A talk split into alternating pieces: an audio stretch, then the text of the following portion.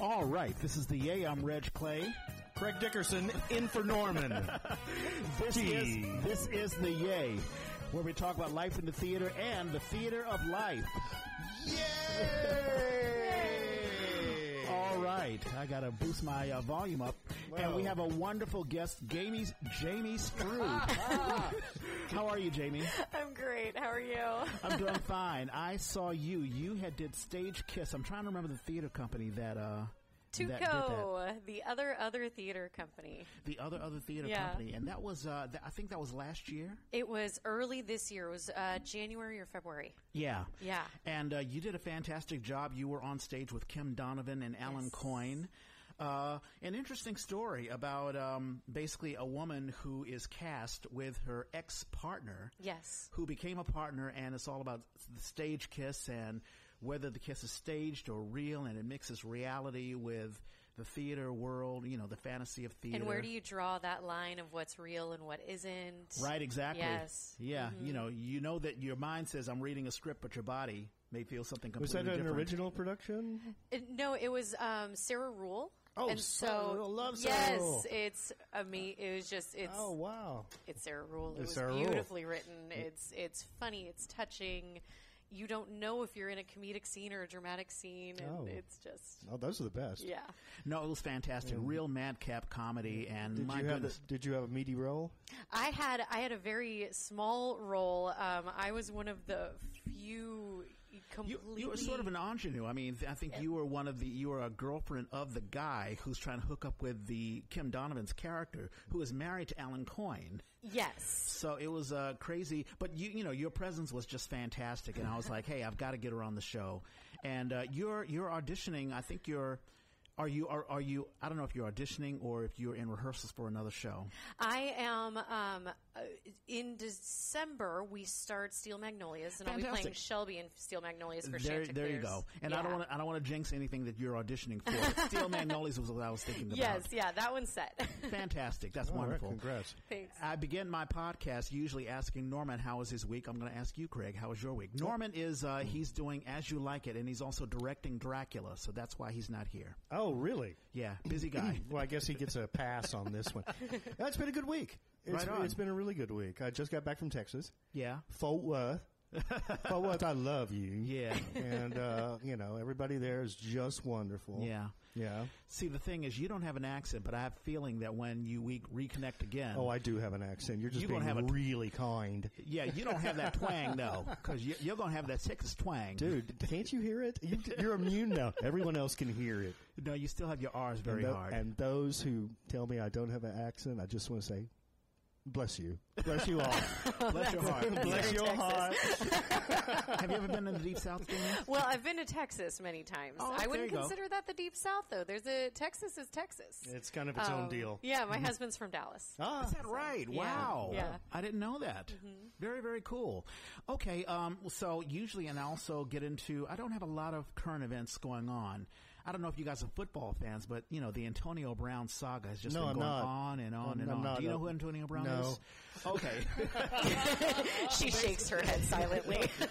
Reg, is, Reg is already out of time. it's, it's, it's okay. He is a so a year ago Antonio Brown. He's going to tell me anyway. Antonio, Antonio Yeah. Brown was a Pittsburgh Steeler. That's really really okay. Oh, okay. Who pissed off his team and got signed with the Oakland Raiders. Ah, And then uh, he pissed off the Raiders and didn't even play any time with the Raiders. And now he's with the uh, he was with the New England Patriots.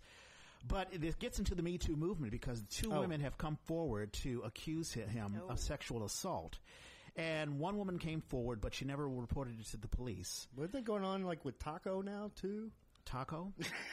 I, don't, I don't know. There's not a taco involved. No, no, I don't know where that that sounds familiar. But See, I just no. got back from Texas, and now there's some football player tacos. Like, Oh, I'm I'm not sure about that. you don't care. He's an Oakland Raider. Yeah. Okay, we're keeping But- local but, right But now. it's interesting. But getting into the whole Me Too movement and what women have to go through as far as uh, communicating what happens to them, like sexual assault and or whatever. the NFL five years ago, Roger Goodell said, "Hey, this Ray Rice thing. Ray Rice was caught on tape, you know, h- hitting his wife, and that became a big deal because he only got one a little suspension. And then the video came out, and it's like, oh, well, now there's video, so now you have to be thrown out of the league. And they said five years ago, zero tolerance, not going to happen again. Okay. Well, we have Ezekiel Elliott still in the league, and he was assault, called a sexual assault. We have Tyreek Hill playing with the Kansas City Chiefs, who is a very big team. They nearly got into the Super Bowl, but there was a team called the Patriots that got in the way. and of course, he was uh, accused of beating his child. Greg Hardy.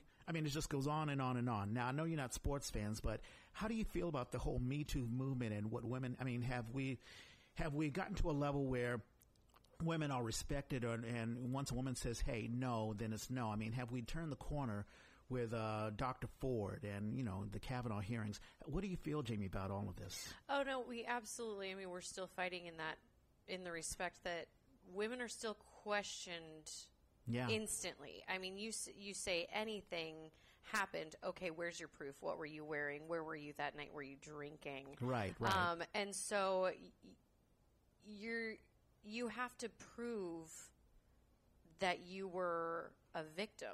right. Which is which is crazy. It shouldn't even be that way. I mean, And yeah, And it's funny because the first victim, you know, when the first um, uh, victim basically says that Antonio Brown raped her, you know, they were uh, supposed to be doing this Christian thing. You know, she's a Christian, and um, apparently he it, it gets really, really um, disgusting. It, it gets into almost porno territory, and I'm not going to talk about what he did, what he allegedly did, but. Everyone says, well, you didn't go to the police, so we don't know what you're doing. You may be a gold digger. And there are lots of gold diggers out there. You know, every sports, you know, superstar has someone who's trying to chase after them and get them, get money or whatever. And so the NFL's like, well, we'll have to see, we have to wait for the facts to come in, in.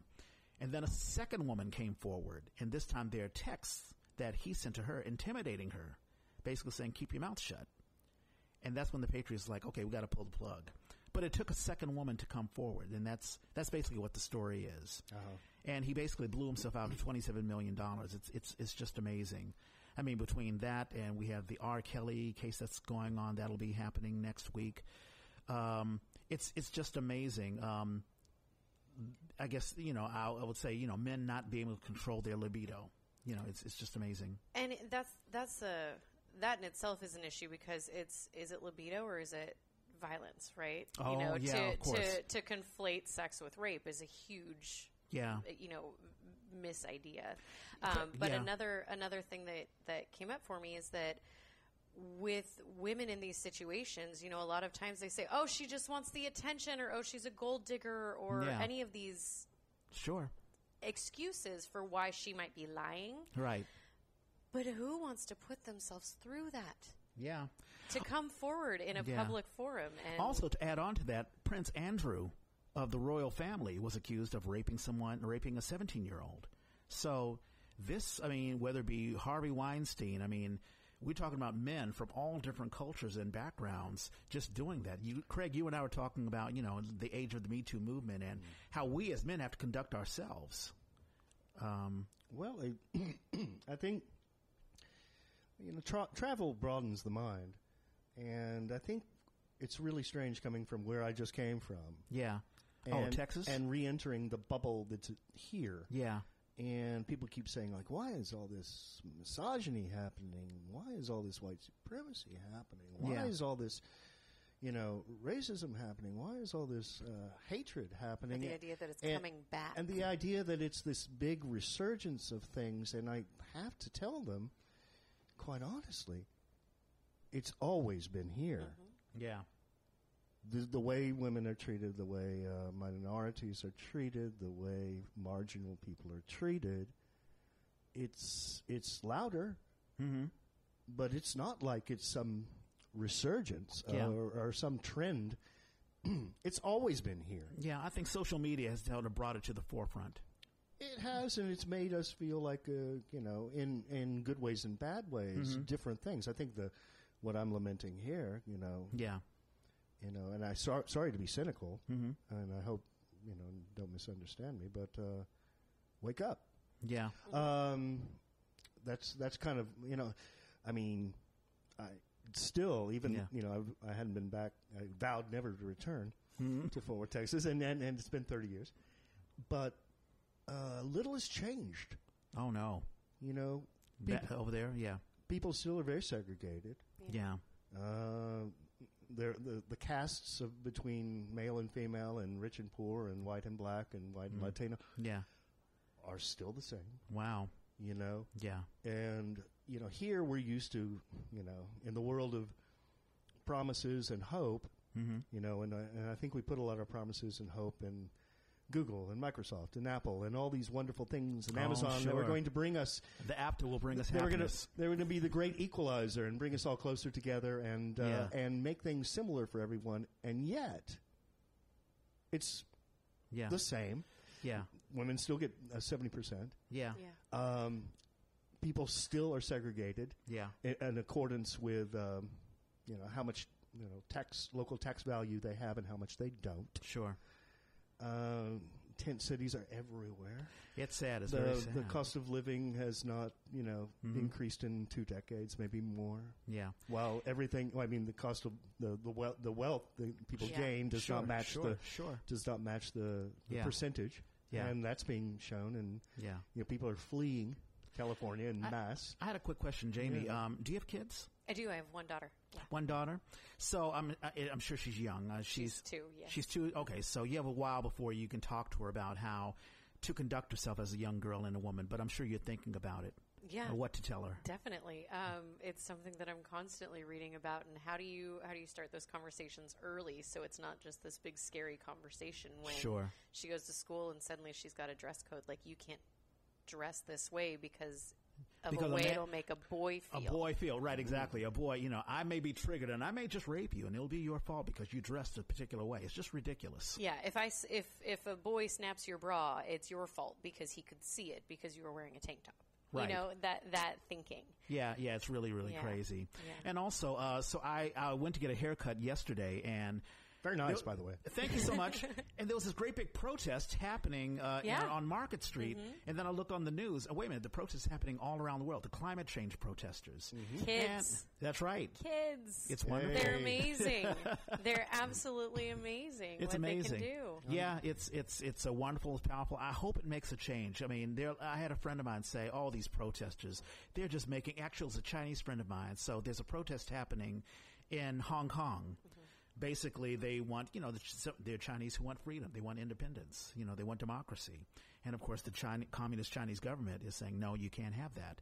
And my friend was saying, "Oh, they're just clogging up. They're just making things horrible for the civilians and the pedestrians." And I'm like, "Well, but if you live in a democracy, protest is what it's all about. I mean, you know, that disruption is the thing. That's what you do.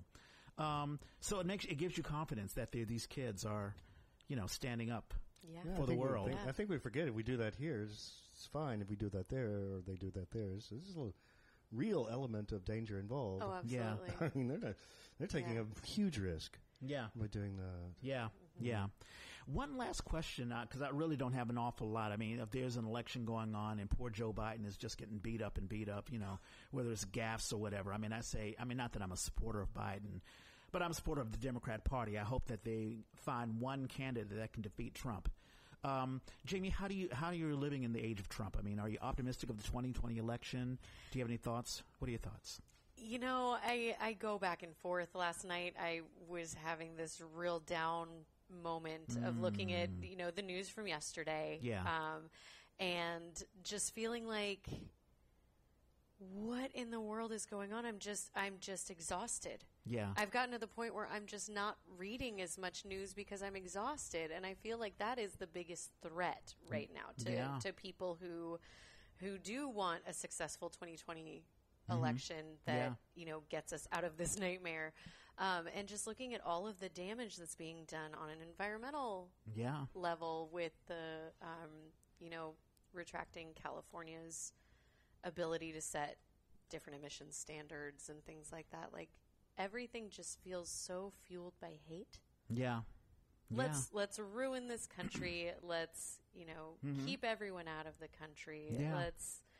It's just so hate filled, and I feel like if he really Mm-hmm. is able to undermine the next election, how do we get out of it? Yeah, Craig, you and and that's I, so negative. I don't usually feel that way, but it just hit like last night. No, that's just being real. yeah. Yeah, no, it's being real. You, Craig, you and I are talking about the politics of hate and the Republican Party who has sort of weaponized it Yes. to win elections. Yes, exactly. Yeah. How? Well, bringing this back to your original topic, I mean, I'm wondering what this is going to do to the Thursday football. Are we just going to have three games in the morning and then a couple of mediocre ones in the afternoon? Or, or- Maybe. I mean, I think about the things that matter Uh, to you, Reg. Sure, sure. To you, and I may be I may be old and cynical, and, and my not give a shit level is kind of I don't know. I'm showing like a little space between my finger and my Yeah. thumb, but uh, But there is a political but there are football important going on. there are important things yeah. that really, you know, uh, go beyond beyond this. I think having a two year old will instill a certain amount of hope in you, whether you want it or not. Yes, To hear, I mean, to hear a young lady at your age uh, to say you're tired and exhausted from this really kind of blows the wind out of my sail. you know, I'm the one who should be tired. I'm looking at the other side of the mountain pretty soon. you know? Oh, oh, yeah, yeah. I'm I an mean- old man. Yeah, but no, I mean, I think the younger generation wants, and that's why there were so many protesters going on to climate change. Even the young persons who challenged Biden, I think Biden was having a fun. He's going to have a fundraiser. He's supposedly for climate change, but yet he has a fundraiser who is into the oil fracking uh, Well, industry. that's what's behind all of this uh, emissions thing. It's not pandering to the to the workers. It's not. It's not really because California is blue. Mm-hmm. Although we can always, you know, be defensive about that, and probably rightly so. It has to do with po- you know putting more money in the pockets of the oil companies. That's it. That's it. That's Yeah, because even the car companies are saying, "Wait, this isn't helping us." Yeah. Hold on. and I thought the And electric. please, and please don't have a war with uh, And I- Iran at the meantime. yeah, you know. and I thought the electric car industry would sort of eliminate that, like you know, like um, Elon Musk and Tesla, and people would just drive electric cars, and we wouldn't have to deal with oil anymore. But I don't know. no, no, no, not with those fat cats in charge. right, right, exactly. I still have hope. I I hope that the Democrats don't beat each other up so much that um, you know the um, folks get disillusioned. I'm amazed that, uh, and I'll, I'll promise I'll stop talking about politics. We'll get into an origin story. this is a theater show, right? It is a theater show, I wonder how uh, much of this you're going to have to redact. but it's amazing how the Republicans are so loyal and they they are um, they just snap into loyalty so much they'll they'll vote for thinking, I didn't anything. do You're right, Reg. You're right. right, but Let's do a play about it. Sure. Well, hey, there, there are lots of plays going on. Any case, let's get into an origin story. Jamie Strube, uh, how did you get involved in theater? Oh goodness. Um, I Are you think bo- I, where are you born and raised? I was born and raised in Concord. Wow. Yeah, and now I live in Concord. There you go. I've moved away. I've come back home. Hmm. Uh, it's nice being near grandparents when you have a little one. Yeah. Oh, yeah. Yeah. Um, no, I think my first big foray into um, acting, I played Snoopy in an eighth grade Christmas play. Wow. or no, sixth grade Christmas play. Uh-huh. Um, but yeah, no, I, I did theater through through school Okay. and and just loved it. I started doing teen theater. I did um, Stars 2000 out in the Walnut Creek Concord area. Mm-hmm. Yeah. Um, college. Yeah. then- yeah. Um, now you have a uh, you have a sibling, right? I do. I have two two younger sisters. Okay. Are they involved in theater as well? No, um, both of them. The youngest one did theater through high school, Okay. and then not anymore. Um, the other one, all three of us are singers. Sure. Oh, very sing, nice. So, yeah. Now, when did? Because I know for me, the theater bug sort of bit me when I was young. Yeah. And I was sort of Yeah. involved in church theater, and then I got into involved in arts high school, and I was like, okay, this is the thing. This is my path. Mm-hmm. When was it for you? For me, the big hit was probably in high school. Okay. Um, and I started getting into musical theater. I remember my first musical audition didn't happen. I, I ran away. Oh. I was terrified. I went in there. I waited until it was almost my turn, and then I left. I didn't audition that year. Oh, And the next year, I auditioned um, for Guys and Dolls, and I ended up getting Adelaide. And Yeah. it was that point that I was like, "Oh, I Can't love walk away from that Yeah. You know, I've, I've, I've never asked anyone this, but because the first time you're on a stage and you see a bunch of people, like hundreds of people, maybe thousands, I don't know how, what the seating is for whatever it is, sometimes it can be very intimidating. Was it intimidating the first time that you got in front of a stage? An I don't audience? even remember. Okay. I, I think I've just always loved it. I've I've always been nervous, no matter what I'm doing Sure. for the you know period right before you go on. Yeah. Then it's like you walk out there and everything goes away. There you go. Yeah. Especially when you're focused and prepared. Right. Yeah. Yeah. It's different if you're going out there going, "Oh my God, what are my lines?" Which Right, I've- exactly. I've, been there too. I think I think everyone's had that nightmare of, oh my god, I don't know any of my lines. Yeah. I'm going blank. No, no, I, th- I totally get it. I mean, I don't know about you, uh, Jamie, but I'm the oldest uh, in my family. I have two yeah. siblings, and so by the time I was 13 and 14, I, I was starting to realize how starved I was for attention. Oh yeah. Yeah. mhm So, so, There you go. so it's just So like just it's you know, natural. yeah, yeah, I know these little girls over here are real cute, but you know, oh, this is the me show, and you know, Yeah. so getting involved with a local theater company and uh, and a workshop and, and taking um, classes when I was Yeah. thirteen and fourteen, you know, was just wonderful. I felt like I was being embraced by a new and different kind of family because you know, you get applause, and Yeah. you get lots of attaboys, you know, or attagirls, And that's- and, and it's it's worth it. It's w- I think that what that was the lure at first, and then you'll go like, man, this is all right, you know. Mm-hmm. And you brought something else up. You said, you know, this, the the family aspect of it. There's something that is so connecting Yeah. with theater people. Oh, and, absolutely. And sometimes it's it's just for the period of the show that you're in, and you're I like, know. oh, these people, I love them. I and love then them. You just I love you never see forever them and ever and ever. The And it's, but it's this amazing feeling in that little mm-hmm. bubble of time. Mm-hmm. Yeah, I mean the connecting when you're doing the rehearsals and you have to, you know, you're connecting with a uh, a particular actor, mm-hmm. you know, whoever your your scene partner is, and all of that sort of stuff, and all the little intric- intricacies that happen. And the saddest part is when you know when the set is torn down and you know you have to strike the set and you move on to something Yeah, else. and You're you like, say, thanks for being vulnerable. Yeah, yeah, exactly. Thanks for laying it all out there. now on to the next one. You know, We're gonna sweep it up now. You know, We're being done. being intimate with you is real cool. yeah. See you around. yeah. Uh, let's talk college. Did you did you study uh, theater in college? I didn't. I was. Um, that was my original intent. I was. You know, I had big plans to go to New York and do the whole thing. Um, and this was 2001. okay. And so I I had gotten accepted into a theater school. It just wasn't financially, Oh, you yeah, know, yeah. the right choice. Um, I decided to stay and I went to DVC and then 9-11 happened and it was like, oh, thank God I'm not alone in New York at 18. You were in New York in During- 2001. No, I, Oh, I would could've- you would been. have been. I would have been. So what, instead, what's, I what went school to would a it, would it have been? Um, it was American Musical and Dramatic Academy, AMDA. Okay. Yeah. Um, I had a few friends who went there. They I, went had to- like I a went to school in Newark. they New had York. a oh okay Yeah. yeah. they had a connecting program with NYU I think if you wanted to do a four year but Yeah, I was at NYU from 87 to 91. Um, but September 11th, I mean, I was telling someone that because I had a college work study job where I was delivering subpoenas while I was going to undergrad, and I went up and down the, the Twin Towers all the time. Yeah. But of course, I wasn't, yeah. wow How did um, September 11th? Uh, you know, it's funny. The other podcast I had, we talked about because I guess we went to an anniversary of that. Where were you at September 11th? home in bed Okay. I woke up to a phone call from my aunt yelling we've been bombed we've been bombed Oh, going wow. what is going on Wow. Can I ask how old you were? I was 18 Okay. Yeah. yeah Wow. Yeah. Big, big. You know. I just got back, you know, and we, I guess we just had the uh, the reason why it's on everybody's lips right now is because we just had the, Right. the uh, Anniversary. anniversary. yeah Yeah. And so in Texas, you know, a lot of people still believe that it did, you know, the government did it. right Oh, really? Mhm. Conspiracy theorists? Well, they think that, you know, it couldn't, those buildings just could not have come down Oh, any other yeah. way. And I just wanted to reiterate, reiterate, excuse me, to, to people just exactly if they've never seen, um, how, how like, what an inferno jet fuel can Oh, do. sure, yeah. You know, then they might not believe it. But, you know. Right. It's but there's, crazy. There's still people in denial Yeah. about, you know, Yeah. the origins, the, Yeah, the yeah. specifics, everything. You know what's interesting? Uh, so I, there was a, a play, The Marriage of Bet and Boo by Christopher Durang. Um, and as a matter of fact, there's a poster right behind you, Craig. Our opening, our first rehearsal was September 11th, 2001. and of course, we had to cancel it, and I was the Okay, stage so- manager for that.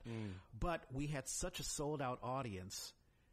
You know, when we opened, because people needed to laugh. Yeah. People just needed, needed to that release. escape. Wow. So Yeah. went on. Uh, yeah, the show went on. Wow. Yeah. Yeah. And we had and we re we remounted it because at first it was at a place called the Build, which was just a re- converted laundromat, and then we opened up at the exit at Taylor when exit at Taylor had first opened up because uh, that had that had just um, they just expanded that. Right, right. So where did you get if you didn't have formal training? Where did you get your where did you learn about beats and objectives and all that sort of stuff? You know, it's uh, Diablo Valley College. So All right. DVC. Yeah. Um, Jim Kirkwood Nice. is a god. He he passed away a few years back. Um, he was just absolutely incredible. Mm-hmm. Um, I also studied under Beth McBrien in the first couple of years, and and they really just gave me a foundation. Yeah.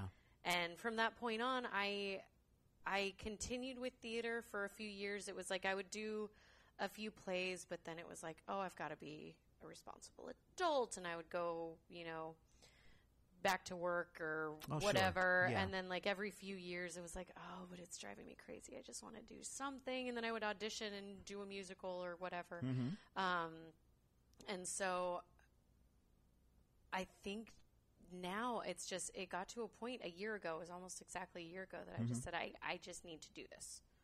So Just- stage was Stage Kiss your first? Stage Kiss was my first audition and my first show since um, That is amazing. 2014. Oh, since 2014. Yeah, okay. so and then prior to that it was 2010. It was just a few years in between each Yeah. thing. Yeah, no, no, I totally understand. No, I've done that too. I've taken Yeah. sab- sabbatical because Yeah. out of necessity, really. Right. No, exactly. Yeah. I mean- and also, you started a family. Tell me a love story. How did you meet your husband? I met my husband on OkCupid. Okay. and um, yeah, it was in 2012. Um, we ended up meeting for a quick drink on a Sunday evening and Mm-hmm. hanging out for like something ridiculous, like four hours or something like that. um, and he's great. Fantastic. He's, yeah, he's wonderful. Is he involved in theater at all? He's not. No, he's he's a lawyer for a big tech company. Oh, there you go. um, and he's just super supportive. He loves it. In uh, the show I did prior to Stage Kiss in 2014 um, was the first show I was in while we knew each other, and it was it was tape. I don't know if you know that it's a long form one act. Um, Okay. It's a three person play. It's about a woman who um, is is seeing for the first time since high school the man who may or may not have date raped her. So it's it's kind of an intense yeah, show. yeah, yeah. Um, and Scott, my husband, came to see it, and afterwards he was just like white as a sheet, and he was like.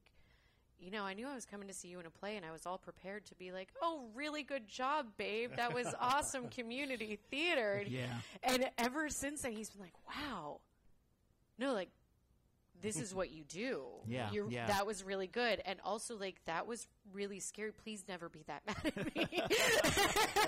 He's like, "I've never seen you like that. That was intense and weird, and I feel kind of funny about it." And it just it threw him for a Tho- loop. And say that's okay, honey. That was just our laboratory. Those are one, I'm just getting it out of my yeah. system in there. Tho- those are wonderful I'm moments. chill now. Yeah. It was yeah, no, I'm cool. Yeah. no, those those are great moments in theater where people realize, oh, community theater is not just Annie get your gun or you know right, some nice little exactly, thing. yeah. And also, he got to be moved, affected. Where Yeah. theater, you know, theater isn't is there to punch you and to hit you. I think we forget that. issue. I think we forget that sometimes with audiences. We forget that they uh, they transform and you know Mm-hmm. and transfer uh, just as much as we're trying to do. Right. Yeah, I think uh, one thing, I don't know, but I'm, I'm getting the sense of this, and I know this from myself and Reg, that I think having a musical background or being able to sing or being able to, um, you know, understand theory and technique Yeah. really allows you to embrace um, strong techniques in acting. Um, it's just a something a sense I have. I mean, I'm I came here with really a good foundation of you know technique. You know, Mm-hmm. Stanislavski system, Sonia Moore, uh, That's right. mime. Yeah. I mean, I learned Stella Adler. yeah, Stella. I mean, I learned Uta Hagen. I learned, you know, from people Mm-hmm. who were kind of like really trying to give you skills, Yes. give you a foundation background, like you said, and then. Uh, and then I came out here, and it was all touchy feely. Like I don't, you know, some I'd be in rehearsal, and somebody, I just don't, I ain't feeling this. And I go, what? Yeah.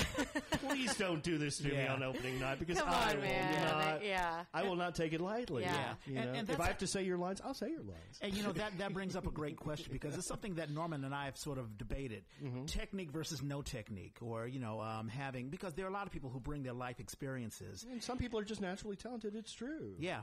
Um, do you think that technique has helped you, or Oh, do you think that you yes. learn more from I don't know, just life experiences? Oh, I think technique is so important, and Yeah. I think it's important to um, for myself, I can't speak for everyone. Some people have their their method, and Sure. that's what they whether it's method or you Sure, know, sure, sure. Um, but I, for me, I personally find that I'm a better actor the more I try to mine from different methods and from different, Yeah. um, you know, ideas and, and Mm-hmm. foundational teachings. And so I'm constantly taking classes now that I'm Oh, good. back in, in Yeah. things. Good for and, you. Yeah. And, you know, I, I didn't go to Juilliard or NYU and it's, it's, I, I'm just finding my education where I can.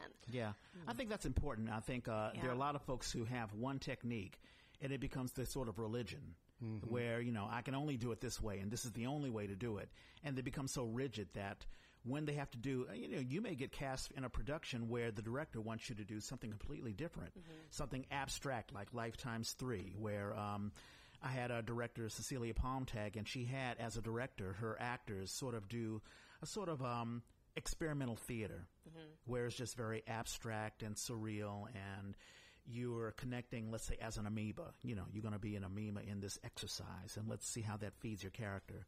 Like you and I, Craig, we've had Susan Evans as a director, and she's very much into gestures. Mm-hmm. You're doing a particular gesture which will feed the character and all that sort of stuff. Mm-hmm. And if you're not flexible enough to do that because you're trapped in your method, you got a problem. Yeah. And you put yourself Yeah. in a box. Well, I think the opportunity, oh, if you if you keep your mind open and keep your, you know, you know, eh, you know, kind of get rid of your own rigidity, Yeah. um, good things happen. Yeah. I mean, absolutely. I think they do. I know it's kind of amazing, Mm-hmm. you know, but you know, when people come to see the show and the lights work and the sound works and the set's nice and the Mhm. costumes groovy and everybody's, you know, not bumping into each other and saying what they should at the, uh, when they should. yeah. it's, you know, magic happens, and that's kind of a cool thing. But you know, I mean, you can't depend on a pedigree, you know, Mm-hmm. to get you through. yeah. I mean, you can go to the best damn Ivy League schools, Right. And you can't really depend on say I'm just super talented. God gave me a gift, and whoopee, I don't need anything else. Mm-hmm. You know, you've got to get up there without any kind of like expectations and be an amoeba. You know, and you just have to.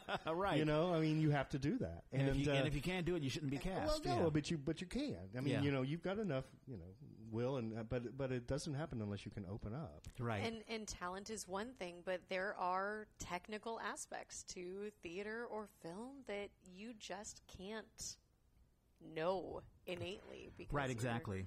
And I think directors need you to have some sort of a technique. I mean, you know, they're directors who are like, listen, I'm not here to teach you how to act. I'm going to give you a script. You got to fill out the character. Give me something. You know, I, I'm not here to answer a lot of questions. Um, h- Here's a question for you, Jamie. Um, are you more comfortable doing musical theater? I mean, do you? Because I, uh, you know, I've seen you in Stage Kiss, which was more of a serious, although it's there's some comedy to it, and obviously you've done serious stuff. But Yeah, um, I actually think uh, straight plays are are more what I'm drawn to. I love musical theater. It's fun. It's Mm-hmm. it's great. I'm not a dancer. I am I am a an actor first, a singer 2nd and could have told me. You, I mean, you. you I, You look like and so I love I love musical theater. It's wonderful. I love to you know do one every once in a while, but really Sure. like theater is is where it's at. Like Got it. Yeah, plays. Do your parents support you? I mean, uh, Oh, are your yeah. parents like, oh my God, what's, you know, No, they love it. Excellent. They love it. They're wonderful. Yeah, they come to all my plays, and I'm calling about every audition. And Awesome. Yeah, That- that no, is my family's really fantastic. supportive. have you, uh, we've had a couple of guests. We had one guest on and we'll have her on, uh, again. Uh, she talked about, uh, the, the rehearsal room and basically sexual harassment. Have you had to had any, uh, negative, uh, incidences. You know, um, I've often said that director is very powerful, and especially when you're coming out of school. As a young actor, you're like, I'm eager, I'm going to do everything. The director says, jump out of a window, I'm going to do it. And we have to be careful because, you Yeah. know, that you, the director is very powerful. Have you had any bad experiences? I've had woman? very few. Okay. Um, I'm I'm very lucky in that respect because I hear it all the time. Sure. Um, I've had very few. I've I've worked with incredible directors, incredible um, teachers. I've had um, two situations that stand out. Um, Mm-hmm. One is is very. Um, it's like it's real light. It's not a it's not a real issue, but it's a Mm-hmm. it's a man who thinks he's very funny, Oh, making inappropriate jokes oh. and making jokes about, you know, pretending to be gay Oh. and jokes about like, oh, sexy women. Hmm. And it's this like, you know, older white dude that Yeah. you're kind of like, oh, well, you're in a position of power, Mm-hmm. and I can't. What do I say? Do I say anything? Yeah. Um, he thinks he's being harmless. He thinks he's being funny because you know, oh, but I I know gay people, or oh, I would. I love you. You're a woman. It's you know. Yeah, So yeah, there's yeah. a lot of that attitude, Mm, um, yeah. and so that's something that's uh, it's kind of current for me. I'm I'm figuring out how to deal with that, and I think it might just be to remove myself from that situation, Yeah. um, which is why I'm being very vague about where, where this no, is no, no, happening. no, it's fine. I mean, I But- had I had a similar situation as a black man. There was a because I'm a writer and I was part of a writing group. And um, to make a long story short, there was a woman who brought in a piece.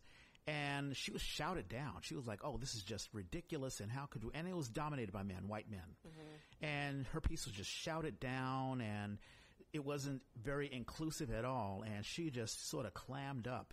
I mean, she was very gregarious and outgoing in the very beginning when we first began the session. And I just saw her personality just clam up as if she was just told, stay in your place. Hmm. And then I, pr- I presented my piece and they were like, okay, we don't have time for this. This is going, running too, way too long. And I just felt very, it was like, wow. I thought that, and, and you, Craig, you talked about this cocoon of San Francisco Bay Area. You know, we're all inclusive and everything's wonderful. Kumbaya. Yeah, we, we say to ourselves, "Oh, this is 2019. Why is this crap still happening?" Right, exactly. It's creepy. That guy's that guy you described, Jimmy. I mean, he doesn't he see that he's creepy? Yeah, I mean, but- but you think so, don't. but the the thing is, this was uh, 20, 30 years ago. Very funny, sure. accepted. I mean, whoever thought that it was Mm-hmm. Inappropriate, dismissive, Yeah. Too you know, um, put you know, you know, degrading, Mm-hmm. um, just swallowed it. We didn't think that it was important. Yeah. yeah. or the people who did think it was important or hurtful just buried it in themselves. Or, and didn't was have n- a voice because there was a risk. I mean, involved. here you are Yeah. saying something, and I hear, I hear hesitation. Yeah. I hear like I don't know how to deal with this. I think, I think like you're saying, you know, the the sad part about it is, is we ask ourselves, living here, like 2019, why is this stuff still happening? You know, this is unreal. Mm-hmm. You know, there must be a resurgence of, of mm-hmm. this. No, there's not. It's just that now it does really hurt. And it's not going to get buried and you're not going to No. I hope you don't find some other place to go and and and and feel like you have to shrink Yeah. because of it because that's one thing that does need to change. That's one thing where there is the opportunity to change is to not put up with it. Yeah, we had Or uh, not just say like that's okay for now. Yeah, we have a, we have a good friend, Celia Maurice, um, who has also relocated. We were talking about relocation. So many actors are relocating. Oh, she did. I think so. She, uh, I think she mentioned on Facebook that she's moving with her mother to uh, another location. But in any case, she was a TBA winner of. Um, uh, it was um, the birthday party Oh, uh, by Harold Pinter, Oh, uh, love that- directed I love by that play. off Broadway West, a very good friend of ours. So in any case, she talked about being in a theater. Uh, it, it, you know, it didn't deal with sexual harassment or crass jokes or whatever, but a director was basically asking actors to do very dangerous things, like walk on that ladder, you know, and and and you know, just do crazy things. And Cecilia, of course, she's very bold. Was like, listen, we're going to stop this thing right now. I'm not doing it, and I, I, I and, and as a representative of the actors, we're going to stop this. Very bold. I mean, it's something I don't know if I could do as an actor, but we have control. And I understand, you know, the risk of, oh my God, am I going to be blackballed? Am I going to shut down this theater company? Mm-hmm. But the question of why does it happen comes also with the question, what are you going to do about it? Right. And as actors, what control can you take over? You know, every time I've gotten to the position, I know I'm talking way too much, but um, not only do I, I audition for a piece, not only are I'm asking a director to cast me, but the company is sort of auditioning themselves. Yeah. Yeah. Do I want much. to do work I, with this Do you want to work with those people? Yeah. Yeah. Have you have you th- have you put yourself in that mentality? In in this situation, Well, not in Or- this particular, oh, but, yeah. but but now. but in general, yes, Yes. yes. I think that's really important because, especially when you're doing, um, you know, theater. You're you're laying it all out there. You got to make sure you trust the people that you're Yeah. working with too. Yeah, and I think that's an important thing for young actors. You know, don't just be eager, eager, and just you know, oh, this is a great role, and I just want to jump into it. Yeah. Really examine the theater and the environment. And we've been, been asked questions. We had a, a guest, uh, Krystle Piamonte-Jong. She's a Philippine actress who just turned Equity, and she's doing amazing work. I think she was nominated for a TBA award this year. But she talked about talking to her friends, using her social media connections to say, "Hey, I'm I'm auditioning for this company, this piece." tell me what you know what do you what what what's the vibe what's happening and that's sort of a new thing uh, that's a new concept that's something that wasn't taught to me when i was in school Yeah, I've dealt. I've I've done a little bit of that with theater, but I find it less frequently that I'll I'll second guess auditioning for something or or you know following through. Um, but I'm starting to step into film projects, oh cool um, and I've had a few where I've left the audition and gone, oh no that. That felt weird, Yeah. and gotten a callback or gotten a you know an offer, and usually they're they're smaller roles, you know, Sure.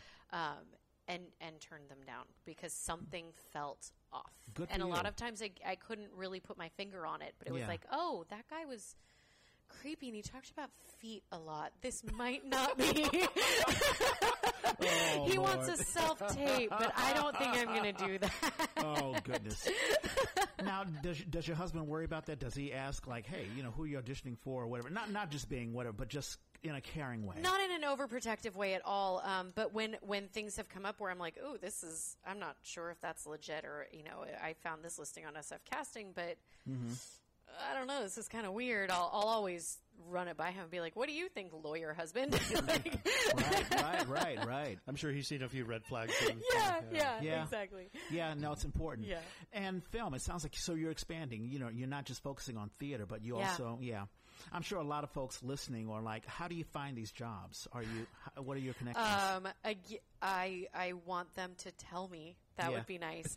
Um, no, I just, agent? I, I actually just auditioned at Stars yesterday. right on. So we'll we'll find out. They they got back to me. I applied a week ago. Cool. Um, I went in. I did the on camera monologue audition. I was in and out before I even blinked. It was the fastest, weirdest process. But um, Mm, yeah. so no, not yet. But I'm working on it. Cool. And um, I've been on SF casting on backstage, which. I feel like backstage is just full of like student films at this point. Like I'm, I'm You know, I just, I that. just recently got on Yeah. backstage. La- labors of love. Yeah. um, but yeah, SF casting, and then you know, I I did Actors Access, but that one's really hard to kind of navigate. That's more of an agent tool. Yeah. Um, so that'll come in time, but uh, word of mouth also. I, I just filmed last weekend or the weekend before um, a cute sketch comedy show. Uh, it's going to be a web series. Um, Oh. And it's called Man Francisco, and it's it's sounds funny. adorable, and it's it's two sisters, and they're wonderful, and it's a really high quality production. Mm-hmm. And I found out about that through a friend of mine. Oh, best of luck to you. in it. So Yeah. yeah, it was cool. And you're also doing a um, the voice acting for um, Kim Donovan. She talked about. Uh, Well, I've done a couple of auditions. I haven't I haven't landed anything yet, but I think I've done two auditions for her, and um, yeah, that's a fun yeah, a fun thing to do. I I want to get into that. That would be really Yeah, she talked. I had her on. Uh, I think it was uh, maybe six months. Uh, no, I think it was a year ago. But in any case, she talked about having running this web. Actually, it's a um, it's a podcast, but they do uh, shows. It's it's almost like a radio. yes, yeah, yeah. Yeah. I've listened to her. On Yeah. that. yeah. It's like old time '30s radio, but uh, instead of it being radio, it's on, it's on the podcast. Wonderful, man. Yeah. That sounds you, cool. you should do that, Craig. no, I'd, I'd probably fit right in. I have nothing to worry about. The roles I'm headed for Yeah. have no conflicts whatsoever. Yeah. Have you thought about uh, equity and being a union actor? I have. Um, at this point, I'm kind of like I don't even know where to begin. You know, Yeah. just having come back at, in September of last year, I'm just, I'm just auditioning. Yeah. You know, um, I, I was given some great advice um, during the Twilight Zone. Oh, yeah, yeah, yeah, series that's right, the that- series thing, yeah, yeah, at the exit. Um, yes, Yeah. and um, was. Did you did you work on Scott Munson's play? I did. Yes, with Scott's Craig. fantastic. Uh-huh. Yeah. yeah, that Yeah, was. Oh, you so got the fun. Munson connection. I now? did. Yeah. Small world. Small He's world. a huh? national treasure. Isn't he he is. Yeah. He sure is. Totally. And and we're Facebook friends. And- and And, I hear- man, that is a joy. And I hear, yep, and I hear he's moving, which is sad. I, I just saw that on Facebook yesterday. Yeah, sad. Yeah. Very sad. Yep.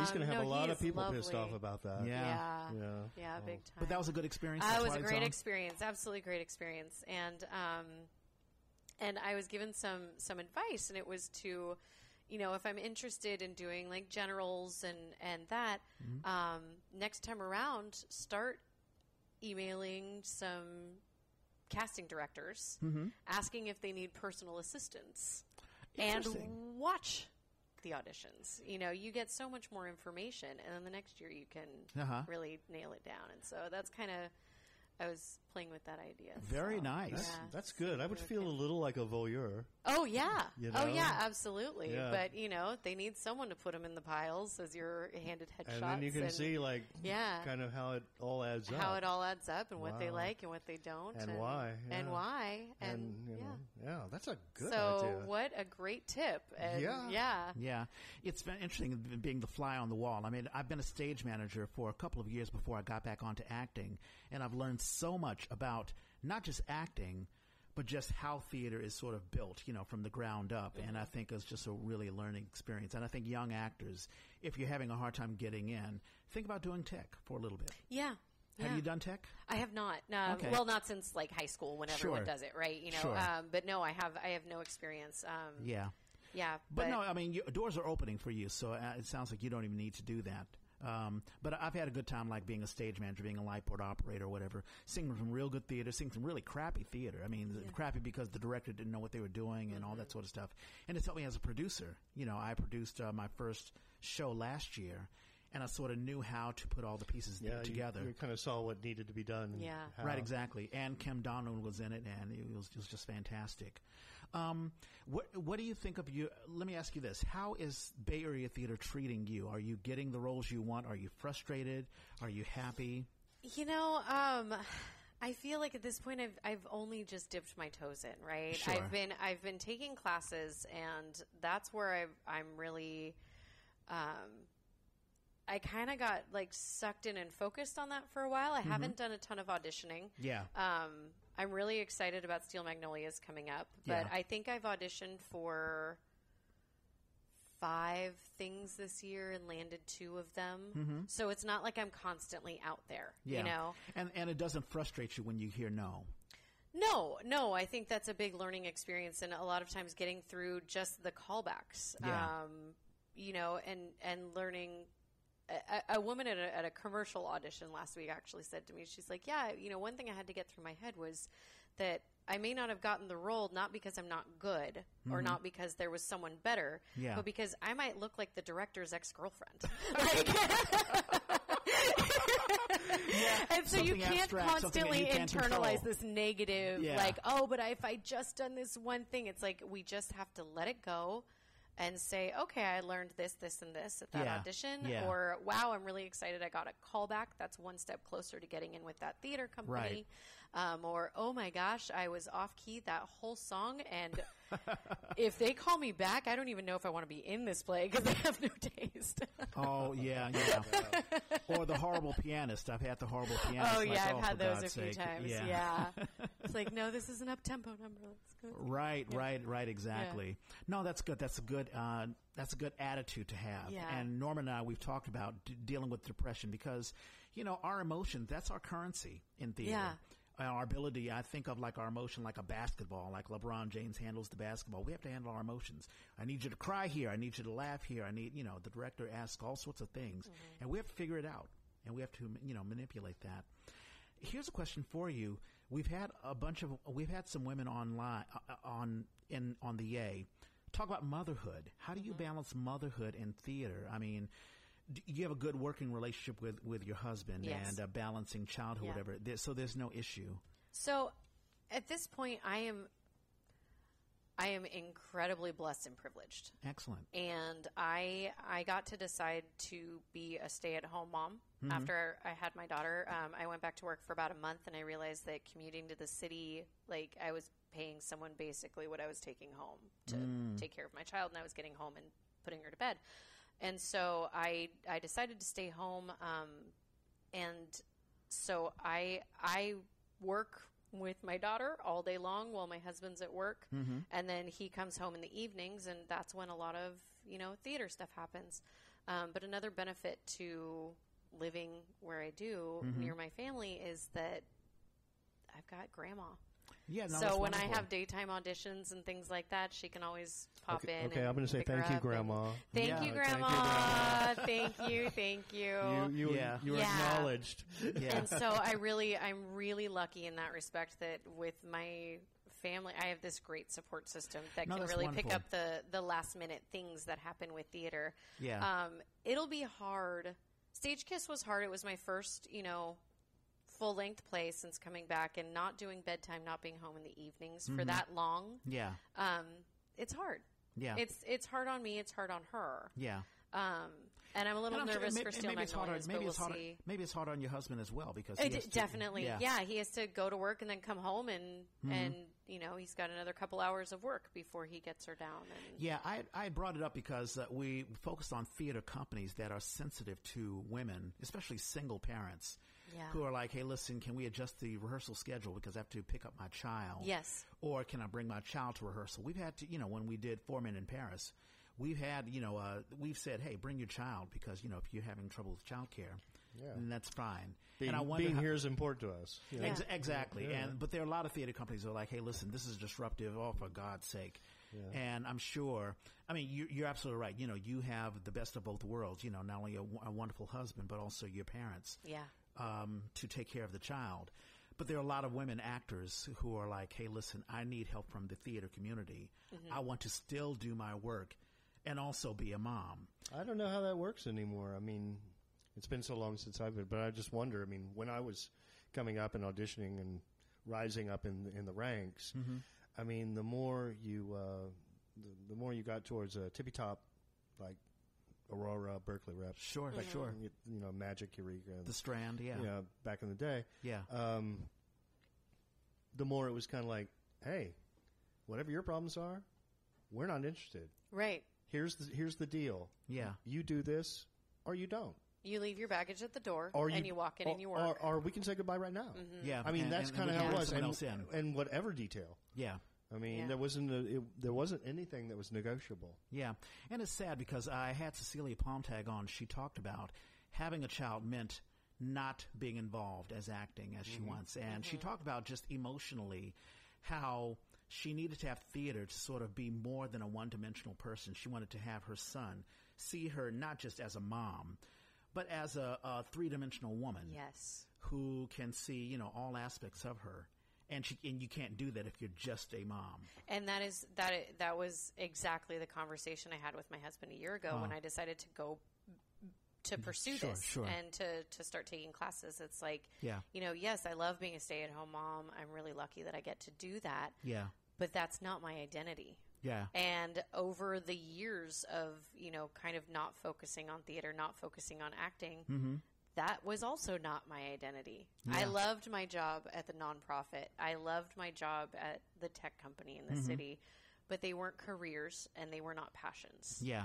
And so I I got to this point where financially it was feasible. Mm-hmm. Time and my daughter's a little bit older. Yeah. Um, you know, at least not an infant, um, to where I could do me Sure, that's right. and this is this is my chance to Mm-hmm. to do it wholeheartedly Yeah. and and be able to No, that's fantastic. That's wonderful. I mean, we, we all come to points in our lives when you know you're in a job, you know it's not a career, or Right. you're in a relationship, you know it's not, you know, The one. the one, uh, or even you know you experience, you know, you know, marriage and birth and Yeah. and what have you, and and we all come to a point in our lives where we understand that things in this world are finite, even Mm-hmm. parts of ourselves are finite, but our expression doesn't have to be.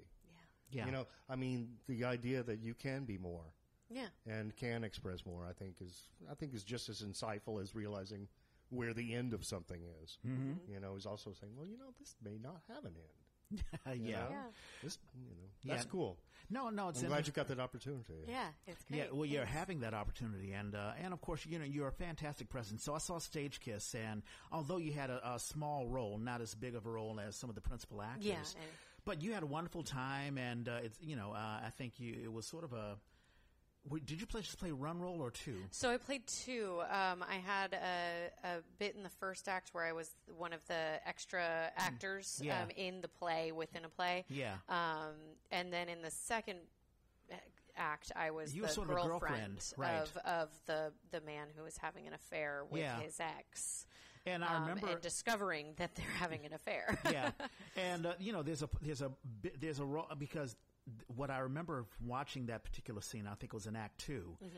You have to immediately come to almost an emotional thing where you, I think you're almost crying or you're having this, uh, Instantly. yeah, Yeah. instantly, and that's great technique. I mean, a lot of folks just can't do that. it's like go to zero to sixty in two seconds. It was so incredibly hard to make a peanut butter and jelly sandwich while finding out that my fiance was having an affair With while ex. I'm looking at her in the room and I'm like I really need to just make this peanut That's butter right. and jelly sandwich.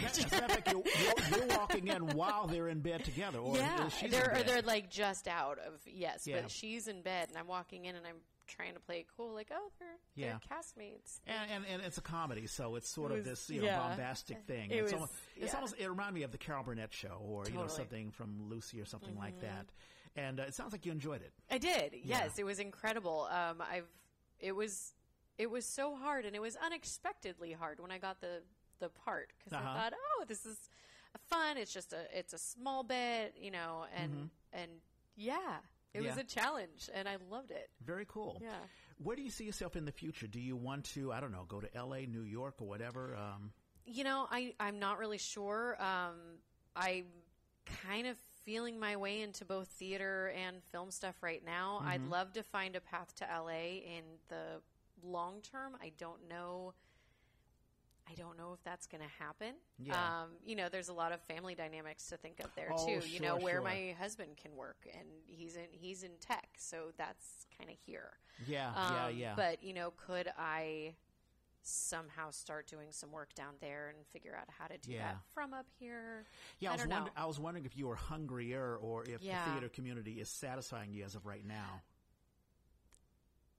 I don't know. Okay. I don't know. Yeah. Um, I love theater, and I would love to really get more involved up here. Mm-hmm. And I'm just trying to get the auditions and trying to Yeah. to meet the right people. yeah. Um, and if that ends up being a full enough time thing, I would love to mm-hmm. you know follow that path. But I'm also just really interested in in Mm-hmm. The film side of things. I've never really done that except for a few. Yeah, and also, yeah, and a lot of folks are doing the YouTube thing as well. Yeah, yeah. Mm-hmm. So, so that's very cool. I was going to ask you, Craig, since I have you here. A lot of actors are doing the uh, the video monologue, video monologue things, or video auditions. Have you ever had to do that? Oh no, no, No. camera hates me. It's funny when I was first in front of a camera, I uh, worked with. There's a guy named Ruben Grijalva, who uh, does a lot of work at the um, the Potrero Hill stage. Yeah. Um, but he's also a filmmaker, and I was in one of his films. I played James Cool Papa Bell, a Negro League baseball player. It was really cool. But it was funny doing because film theater, film acting is different than theater acting. So. Theater acting, you got to hit the back of the stage and you know use your push that diaphragm and hit you know and really articulate, and everything is sort of big. Yeah, that's me. Uh, that's me. I'm I'm old school. Yeah. I, I'm a I'm a belter. Yeah, Yeah. I'm constantly told like tone it down. Oh, Exactly. We're, we're Oh, like God, right they- here. We're they, right they go here. take it way back Yeah. Uh-huh. beyond sub 0 yeah. yeah, because you know they say, "Look here, no, not here, not here." And for those who don't see, I'm li- like my my fingers at like a millimeter away from a, another section. I used to get Yeah. irritated when I go to shows and people were mic'd. I mean, be like, "You pussies." You know, like- right, right, But, uh, exactly. But, one thing I wanted to ask you is, um, Yeah. um, you're just getting back, and you're, you know, you're really kind of feeling your way out, and it looks like you you're open to all kinds of experiences. Um, do you think about? I mean, competition. I mean, there's a lot of young female actors. I mean, I, I, I would go to auditions, and there'd be like you know, like a handful of guys and about 20 girls. Oh, yeah. You know, and, you know, they're all after the same role. Do you think about that or do you think you're competing with your own head? I Are- think it's a little bit of both. Yeah. Um, I try not to focus on the competition aspect because, Okay. you know, I'm I'm a white brunette. Like there are about 500 million of me out there trying to get these roles, Mm-hmm. Okay. and does that, does, and does that, does that inhibit you in any way? no. No, that's no, good. that's the thing is, you know, there's always going to be someone who has whatever they're looking for. Mm-hmm. And something about me could stand out. And I'm not going to get that just by focusing on like how many other people are in the room. I can just go in there and and do me the best I can do me. Mm-hmm. And maybe I have that thing they're looking for and there you go. It's but so if funny I you were mentioning that, uh, you know, what you know, how could they call me back? I sang off key or whatever. and I think about that. You know, I walked, I walked in a lot of. It took me a long time to figure this out because I was full of myself. But you know, how could they not love me? But you know, uh, they decide within the first thirty seconds, just looking at you. Oh, just And just walking in. If you don't look like what they're looking for. And I, a lot of times, I'll walk away from an audition, and you're like, oh, and or even a performance, and I go, oh god, that totally sucked. yeah. and how and then and then you get like oh that was really good or i saw something in you mm-hmm. yeah yeah i heard all the bad notes but then it But was there the, was something it was the way you sang off Yeah. key Yeah, that's right. Yeah. That's right. they Now- can't take that away from me i'm just going to turn that into like a full yeah yeah. but to piggyback to piggyback on what Craig says, because we've had a lot of actors um, talk about age. Do you think about age at all? That is that is one thing that, um, especially when I first, you know, started talking to my husband about this year ago. Like, hey, I really want to go for this. Mm-hmm. I'm not shy about my age. I'm 36. I'm not a baby. I'm not in my 20s. Um, there are many women younger than me going for similar roles. I also don't look old enough to play the mom mostly yet. no, I'm not yet. trying to audition for them, but they're like, "Oh, you look too young." So I'm in this weird in between. Mm-hmm. Um, actually, Stage Kiss had a great line about that. You're either Juliet or Lady Macbeth, but there's no like in in the middle, right? it's so like, funny you're doing Steel Magnolia so the part I know you're doing now the part I'm doing now. I'm playing a 25 and, year old, and, I'm like, it- it yeah, won't be long before you'll it. get the right other next one, next right? I'll be Ouiser, right? Like, but um, you know that's that's a funny thing. So I, it, in a way, it's comforting because I'm in that in between. Yeah. like I'm not the ingenue anymore. I can like shed that. I can let that Yeah. go. Like, Although you can still you can still do I that if you wanted to. I can, um, and and I I still push for those because like do it now, right? Mm-hmm. Sure. Um, but I almost feel like I have this like buffer before I can be like, you know, the crazy mom or the the like wacky aunt at the party or something Mm-hmm. Sure, like that. yeah. And so I have this like chance to kind of work my way through and meet the right people until I Yeah. can really like embrace those roles. mhm no, yeah, I, th- I think about that, and, and you have a wonderful uh, uh, attitude about it. I think uh, there are some folks. I think had one woman say, "Hey, you have to be realistic. You have to look in the mirror and just be honest with you, and just you know see what's there, and just be who you are." And I think the more you're honest about that, then you your performance will be honest. And you know when you have more realist. Um, you can be more realistic when you go into the uh, the auditions, whatever. You know, Yeah, Instead of being the forty year old and still thinking that you can be Juliet or Yeah, something like yeah. that. Yeah, no matter how you can do that, if you can get there, Yeah. you know, that's that is because truth is irresistible. Really, I mean, it's easy to read and it's and it's just delicious. Mm-hmm. You know, whether you're being true about having a good day or a bad day, Right. You know, it's it's it's it's sought after. Yeah. Because the one thing you know, if they if you walk into an audition and they see like, oh gosh, you know, there's there's no mask here. Mm-hmm. That is that that just puts everybody who's going to work with you at ease. Yeah. You know, it's Yeah. going like, oh god, yes, yeah, yeah, yeah, Jamie, oh shit, wonderful.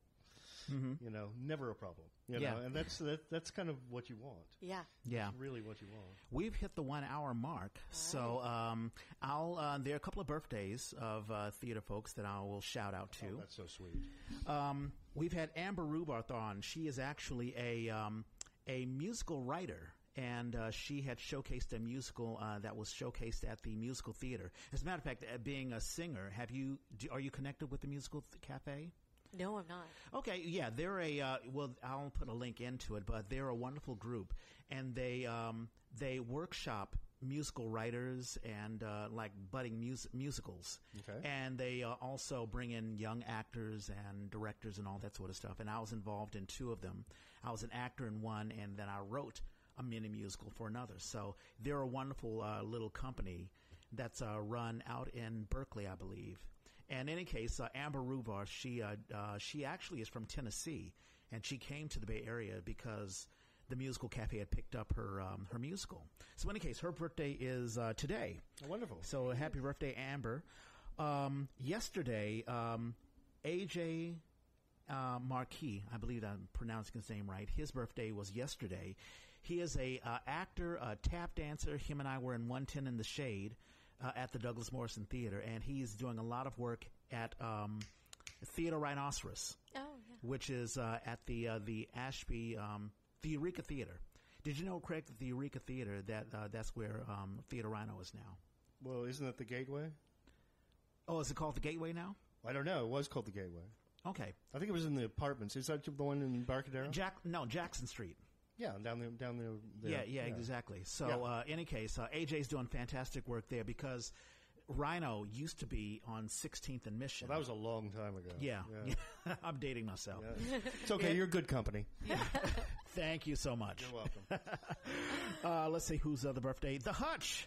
His birth- Hutch. the Hutch. John Hutchinson. Oh, Hutch. Uh, he's an old ex Eastender. He's Stop 83 that. Don't years. call him that. He's 83 years old. I had him on the Yay, and he talked about. He's the first guest that I had who actually listened to Franklin Delano Roosevelt on the radio. Oh, God. The Fireside Chats. Oh. Great history, and really just talking about the history of Hutch theater. is an institution. He's an institution. I'm glad that I had him on, and um, so his birthday he'll be 83 on Monday. All right. Congrats, Hutch. Love Also, you. Linda Ayers Frederick. All right. Um, as a matter of fact, uh, she uh, runs the Phoenix Theater, That's right.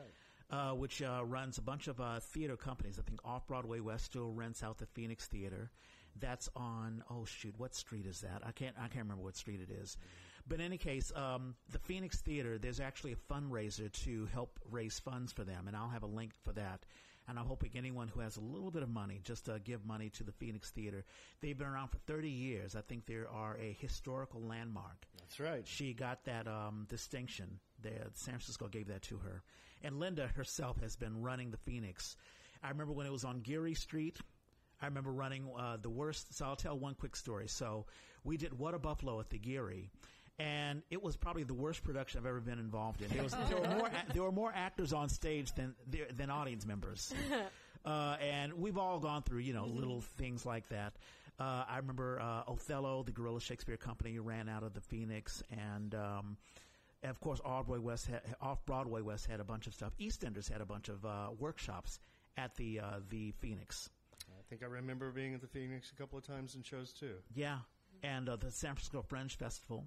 Uh, a lot of that is done at the Phoenix as well. So the Phoenix is a wonderful institution, a wonderful place for actors to uh, to get their start. And so we'll have a link for uh, contributing to the Phoenix. And happy birthday, Linda! And her birthday, birthday. is Monday. Yeah. Uh, let's see. And on Wednesday, uh, Justin Sadoian, I believe he now runs Ray of Light Theater. And I don't know if you've been involved in Ray of Light, but uh, they are a um, they're a they're a community theater that does musicals, but they're really on the cusp of ACT. Their I mean, their production value is just as good as ACT and what you may see at the Orpheum Theater. And a lot of uh, their a lot of actors who work at the uh, Ray of Light, they've gone on to Broadway. They've gone on to New York. I know a couple. James Iglehart, who won a Tony Award. I worked with him when we did Bat Boy at the uh, the Ray of Light. So, in any case, uh, for young actors who want to really get involved and want to jumpstart their careers uh, for a bigger and better thing, you know, you got to audition at the Ray of Light Go, Theater. go bang on that door. huh? Yeah. Bang on that door. Even if they reject you, they've at least seen your face. All right. Happy So, birthday, Ray of Light. Happy birthday, Justin Sadoian. And is that it? I believe that is it. And uh, there are a couple of shows, and I'll just point out some shows. Also, go ahead and um, let's. We should um, um, the show that you'll be uh, that you're in rehearsals for right now. Yes, uh, you have plenty of time to get it on your calendars. Um, it will be opening February 7th at Steel Magnolias at Chanticleer's Theater in uh, Castro Valley. Is is the next one? And What, co- what company's doing that? uh, Chanticleer's. is- Chanticleer's. Yes. All right. I'm typing up that right now. Great. Okay, so uh, also Bright Star. Uh, that is a um, a show at the Contra Costa Civic Theater. A good friend of mine, Paul Plain, he was our last um, um, guest on the Yay. He's he'll be in that show. That's October the fourth through the twenty seventh, and I'll have a link for that. Dance Nation at the San Francisco Playhouse. Uh, they are running uh, from September the 24th through November the 9th.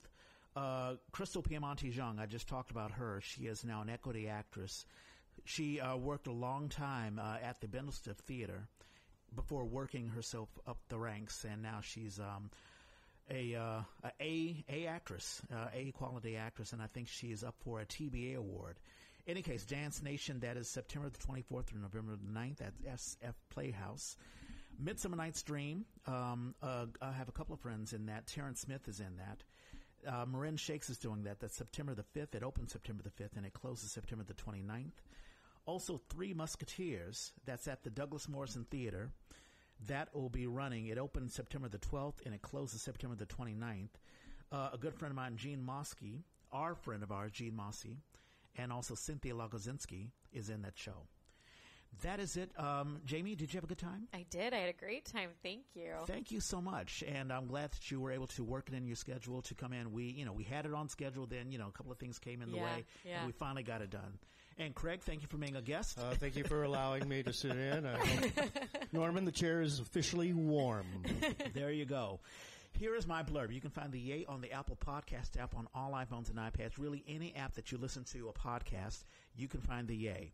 Uh, if you're an old stogie like me and you listen to your podcast on a laptop or a desktop, millennials don't even use laptops or desktops anymore. It's everything's on the phone. I can just look at you and see it. They they type their dis- they type their term papers on their phone. I don't know how they do it. Any case, if you listen to uh, anything on a laptop or a desktop, you can find us on iTunes. Click on the store. Use the search engine on the upper right hand side. Are you laughing with me or at me? it's all, it's that all me? good. Is that me? well, I'm serious. The millennials they don't they don't use laptops or Okay, desktops okay, at all. okay, Reg. Got it. Any case, find us on iTunes. Uh, use the search engine and find us. You can find us there. If you are an Android user, download the SoundCloud app or just go on SoundCloud.com and you can find us. The Yay was created by theater people for theater people. If you have a show you want to advertise, or you just want to advertise yourself, let us know. Hit us up on Facebook, Twitter, Snapchat, Instagram. You can find me at Red Space Clay. You can find Norman at Hoosier Hoosier. Craig, do you have a uh, Instagram? No, no, Snapchat? you'll just have to give me a call. and uh, I'll pick up. yeah, there you go. And uh, Jamie, how about you? Do you use in social media at all? Not, not in a not in a public respect. So, Okay. Yeah. Well, you're on Facebook, so people can. I uh, am. Yeah, that's true. on Facebook. Facebook is great. Jamie Strube. Yeah. So, uh, any uh, potential directors, uh, if you're looking for a fantastic actress who has great stage presence and a singer, you can't go wrong with Jamie Strube. That is it. And as all, as we always say, you gotta we gotta find a better sign off, and we are out.